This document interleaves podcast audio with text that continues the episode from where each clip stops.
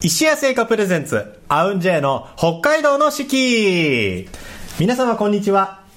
和楽器ユニット、アウンジェイクラシックオーケストラの尺八担当、石垣聖山です。アウンジェイの北海道の四季。この番組では和楽器奏者である我々が二十四節気七十二項をもとに日本古来からの季節の捉え方を皆様と共に学んでいく番組です。今週のアシスタントは先週に引き続きこの方。おことの山野あずみです。よろしくお願いします。あずみさんよろしくお願いいたします。えー、ね、そう、今月、あずみさん、えー、お越しいただいてるんですけれど、質問来い。どうやったら、俺の望んでる答えが返ってくるかな。いや、でもいいよ。今日は韓国の何を紹介したいんだい？とくと TWICE は聞いた。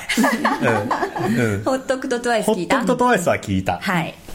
次。あの僕ら結構あのアマプラみたいなやつとかで、あのドラマとかね見たりするんですけど、はい韓国のドラマね全然見たことないんですよ、なんかおすすめありますか、おすすめ？導入。あの初心者あの ちょっとさテンプレがいろいろあるでしょ？あのドラマのはい人たちって、ねね。それを知らなくてもちょっとスッと入っていけそうな感じの。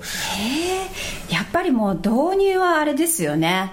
あの、違う違うんだ。冬そんなんもいいと思うんですけど、やっぱりみんな見始めるのはほら、愛の不時着とか、イテウォンクラスとか、あの辺から、早い愛の不時着、イテウォンクラス。イテオン？イテウォンって、イテウォンってあの場所の名前。今週も素敵なゲストにお越しいただいております。えー東京手書き友禅伝統工芸士、田辺恵子さんです。よろしくお願いしよろしますくお。願いいたします。イテウォンクラス？っていうのはね。え、何なの？くイテウォンクラスっていうのは、なんかそういう教室があるの？ちょっと違うんですけど、あのこう成り上がっててね、あのさ悪いクラスってなんか、ランクとかそういう意味のランクラス？うん、あの日本ではね六本木クラスでリメイクされたんですよね。そうそうそう。ドラマあったんですよ。え、日本の方が、俳優さん方たちやが。ってました。やってましたね。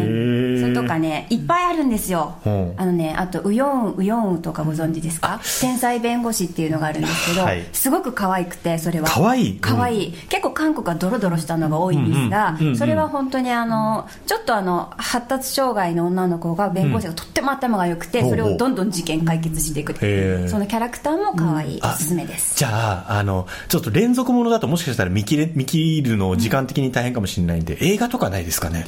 映画はね見ないんですよね。あ映画見ないんだ。新幹線。新幹線。あの、新幹線？後ろで手叩いてる人いる。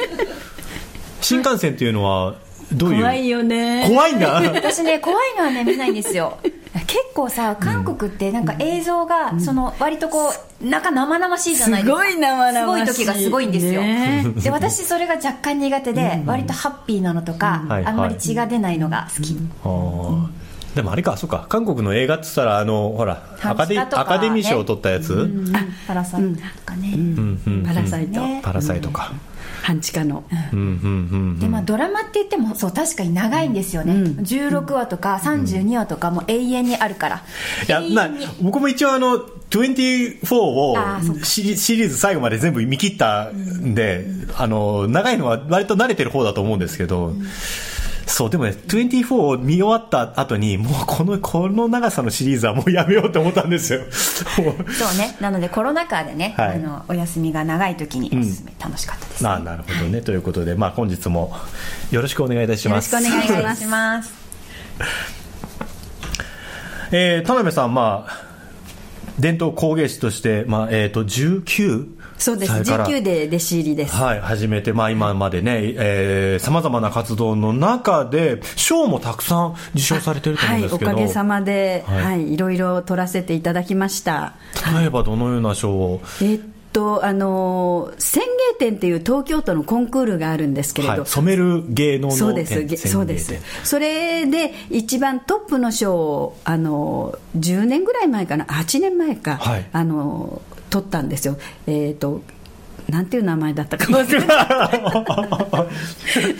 それがあの女性で初だったんですね。経済産業局長賞かな。はいはいはいはい。それが、はい、あと都知事賞も取ったことあるし、はい。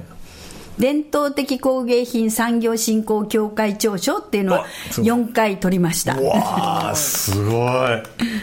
あのそれだけやっぱさ華々しいこう賞をたくさんいただいてると習いたいっていう方もいらっしゃると思うんですけど。そうです。友禅教室はやってますそれは、えっと、どれぐらいの頻度でやられてるんですか、えっと、週1ぐらいにやってるんですね。でも来てる人たちは月に1回か2回で、あとはもうお家に持って帰って宿題みたいにやってもらってます。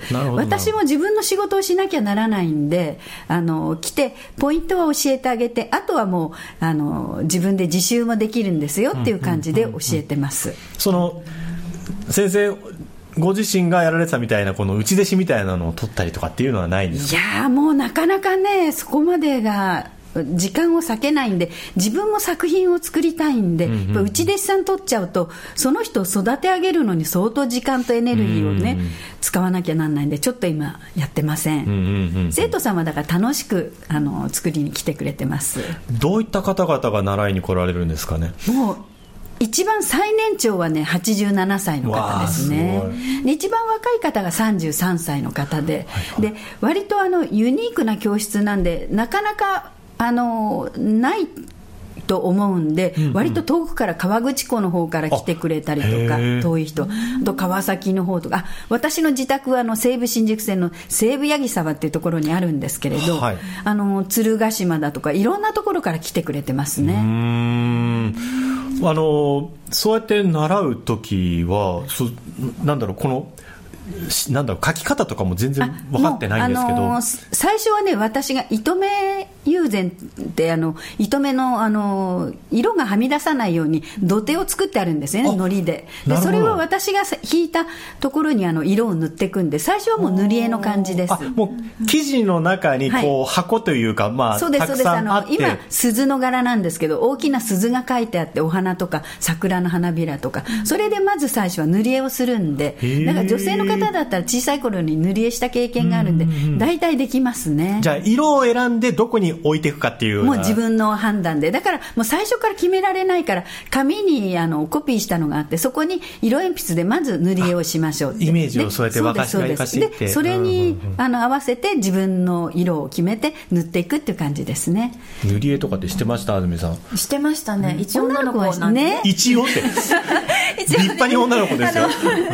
いや私はワークショップとかが結構好きで,、で抽選っていうんですかね、あのそれこそ大きいあれは土手ですよね、ででそこにこうあの色を流し込んで、その手ぬぐいを作るっていうワークショップ参加したことがあって、やっぱりそれも,、もう色を選ぶのも楽しいしそうですね。あっという間に時間が過ぎますよね、本当にあれはどなたでも多分楽しい、なんかそうやって伺ってるとそのスタイルだったらちっちゃい子でも結構ねねできそう小学校も行ってます、小学校の方もあの伝統工芸の仕事であの行ってますね何校か、え年間15校ぐらい私たちの伝統工芸士が回っていって教えるんですよ。はいはいはいはい、子供たちの実際その反応ってかはどうですかねいやだからね子供ってあの発想がやっぱり違うんで、うんうん、あの花はあの赤とかピンクで葉っぱは緑っていう、そういう基本的な発想がないんで、うん、すごく楽しい作品ができますね。で同じ柄をクラスみんなやってもらってももう7色か8色しかあの用意してなくても、みんな違うからすごく私の方もあの勉強になりますね、うんうんうん、あそういう発想があるんだそうですそうですそうです。縛られちゃってる。そうです、うん、ね、縛られてないっていうのはいいなと思いますね。誰か私のこと縛ってほしい。す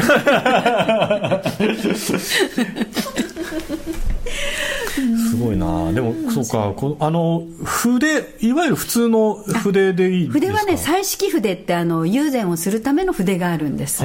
へそれは何か、ね、何が違うんですか？普通の筆と。さ筆作ったことないから。イタチとかタヌキとか鹿とかいろんな毛があるんであのその作家さんその作家さんでやっぱり使いやすい筆っていうのがあって、うん、その作家さんでみんな違う筆使ってますね、なんか今話か伺ってた感じだとこう色を埋めるっていうイメージだったんですけど、もちろん作家さん本人は線というか全てを筆で描いていかれるってことですよね。下絵もあの細い線も全部自分で描いていくんですね、だから弟子入りした時にまずやらされるのが上から下からあの墨で筆あの均一に線を引くっていうのが、もう上から下からと右からと左からと。あと円も右回り左回り新聞紙が真っ黒になるほどまず線を描く練習をさせられますね。すごい。なんか漫画家さんみたい、本当にそういうことですよねな染み込ませるんですねそれをね。で真っ黒になるまでやめちゃダメって言われてごまかして適当に塗りつぶすとすぐ先生にはバレてはいもう一回やり直し。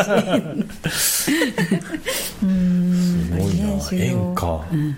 やっぱでもそういう積み重ねが今にやっぱ生きてるというか残ってるってことですよね。そうですね。ええ円ってさ綺麗になかなか描けないですよ、本当に、ね、円一番苦手今でも今でも苦手ですね、まあでもなん。か実際の絵って深淵を作るというよりはなん。かそこの角度違うところから見たその歪ん。だというかそういうことにしていますえー。ね、作業ってたくさんあると思うんですけど、はい、なんか一番こう好きな作業とかっていうのがやっぱりゼロから、うん、あのこう図案を考え出す時が一番楽しいですね。自分の世界に入ってその書こうと思うものの世界に入ってるんで時々現実が見えなくなって自転車乗ってる時にこのなんかイメージしてて考えててドブに怒ったりもします。怖い怖いどうなんだろう。僕ら僕らで言うと例えばその何かしてる時に音楽曲がね思い浮かんでとかっていうのはありますけど、絵が浮かんでる方が危ないかもしれないですね。確かに。自転車だってね、見てないってことだもんねもう。ね。もうここに絵がでドブは見えてない。いやそうか。なんかこうほら作曲とかもさ生みの苦しみってやっぱり0から1って難しいじゃないですか。そういう苦しまれることっていうのはもうしょっちゅう苦しんでるからできた時に楽しいからそれが分かるから苦しむのかな。楽しみのための苦しみですよね。いやそうか。すごいな。今僕もちょっと曲をたくさん書いてる最中なんですけどそうそうそう0から1で僕はコンピューターを使ってね曲を作るんですけどそういったコンピューターみたいなのを取り入れようみたいなことはなかったんですか今まで。できないと思います。やっぱ消したり足したりとかっていうのの多分利便性は多分違うと思うんですけど、鉛筆も減るしね消しゴムも減るし、うん、あとねあの小さいね直径7 8センチぐらいの掃除機みたいなのがあるんですよ、丸い。それを左手に持って消したのをそれをで吸い込んでもらいながら消しカス。あれすごいんですよ。780円のクリーナー。クリーナー。あそそのため用のクリーナーなんですかそれ？いや違うと思うんですけれど、何個もだから使い潰してるえー、もう必需品ですねじゃあ。もう鉛筆と消しゴムと、でしょっちゅう鉛筆もどっかやっちゃうししょっちゅう消しゴムもどっかやっちゃうから大体鉛筆も56本あの消しゴムも45個、あちこちに置いてあって、で思いついた時に書いて。だからあのあちこちにそのクリーナーも置いてあるんです。あなるほど。どこで書いてもいいように、作業する可能性がある場所にそうですそうですそうです。はい。へえ面白い。さあまあ本当にたくさんお話伺ってちょっとね、いろいろ僕が聞いてきた中でもね聞いていただきたいお話もたくさんあるんですけれども。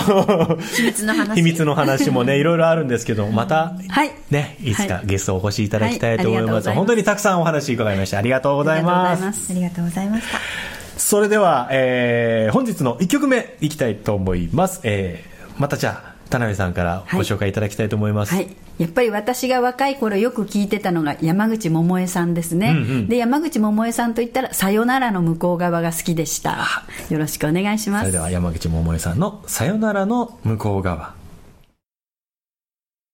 山口百恵「さよならの向こう側」でした。それでは本日の石屋製菓さんのスイーツのコーナーに参りたいと思います今週ご紹介するスイーツはこちら。ででんチョコレートタブレット白い恋人ミルク。白い恋人ブラックのミルクチョコレートをアレンジし口当たり滑らかな板チョコレートにしました。まろやかでコクのある味わいをお楽しみいただけます。ということで先週はですねこの白い恋人のホワイトの方のホワイトチョコレートをねアレンジしたチョコレートタブレットをご紹介しましたけれども今回はそのブラック版ということで。ねやっぱり白い恋人も白いイメージがすごい強いですよね。黒い恋人が来たよ、えー、初めてです私は、ね、なかなか黒って珍しいですよ、ね、いただきます。今日のパッケージはねリスちゃんでこれまた可愛いんですね、リスは、うん、前は北極熊だった、うん、ま美味しい。あこのチョコレート好き。すごいさっぱりするこれ。これすごい好き程よい。うん美味しい。うん。僕もあの甘いの基本的にすごい好きなんですけど、うんうん。食べ出すと止まんなくなるんで、止まんなくなる、うん、このこのサイズ多分ねすぐよ。すぐ食べちゃう。すぐよ。一気に一気に食べちゃうんでしょうね。そうで今だからこんなねお上品に食べてるね、うん、大体3箱はいけるね。ねなんかしながらすぐ食べちゃいますよね、いやすごい美味しい。これ美味しいですね、これいつも冷蔵庫入れときたいですね、あいいね。ね。えー、こちらのチョコレートですね、うん札幌市内直営店ピカデリー西日本本店道内特約店そして石屋のオンラインショップで日本全国どこからでもご購入いただけます、うん、なんだろうこれ普通のいわゆる普通のチョコレートの味なんですけど、うん、何が違うんだろうこれ、うん、すごく美味しい好き、ね、好きな味。聞いてみよう、聞いてみましょう、うん、でチョコレートタブレット白い恋人ブラック、えー、本日ご紹介しました、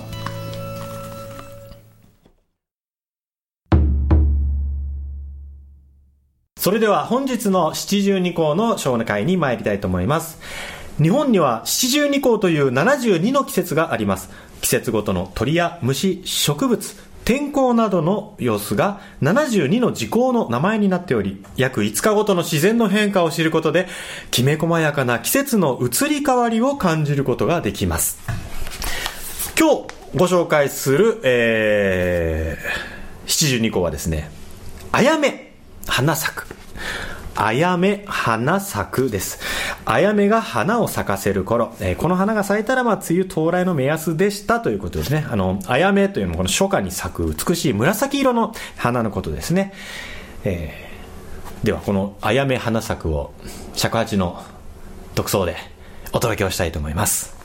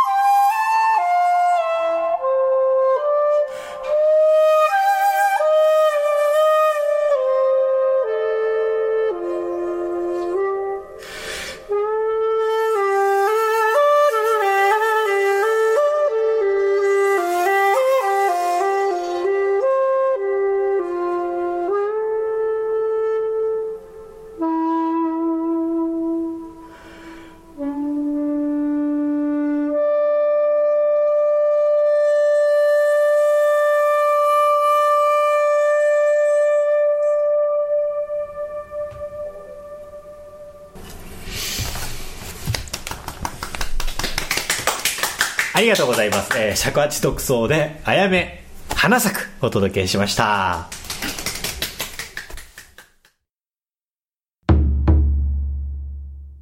それでは本日の2曲目参りたいと思います、えー、じゃあ安住さんのおすすめ曲をちょっとはい私よろしいですか、はい、はい、あの6月ということでうん、で私のあのソロアルバムにも入れさせていただいたんですけれども、はい、えーと、アウンジェクラシックオーケストラの子と一緒に弾いてる市川新さんの作曲で「えー、鳴神月」という曲があります、はい、私のために書いてもらった曲で、えー、6月にぴったりの作品です、市川新作曲「鳴神月」でしたさあ本日も約30分にわたってお届けしてまいりました。アウンジェの北海道の四季、いかがでしたでしょうか？ね、一月、えー、田辺先生にはゲストにお越しいただきました。たくさんお話伺いましたけども、ちょっとまだまだ伺いたい、足りないところもね、本当にありますので。ま、深夜番組ぐらいで。あのい、いろいろ流せるやつで、ね、はいはい、本当にありがとうございました。はい、こちらこそありがとうございました。それではお知らせをさせてください。この放送は今オンエアされている他に後日お聞きいただくことができます。まずはポッドキャスト。そして毎月月末にはオンエアの模様を動画にして YouTube で配信しています。三角山放送局さん、アウンジェの公式チャンネルをぜひご覧ください。また、アウンジェのライブ情報、札幌でもお聞きいただける配信情報などは、公式ホームページ、そして公式の SNS ご覧ください。AUNJ、アウンジェで検索お願いします。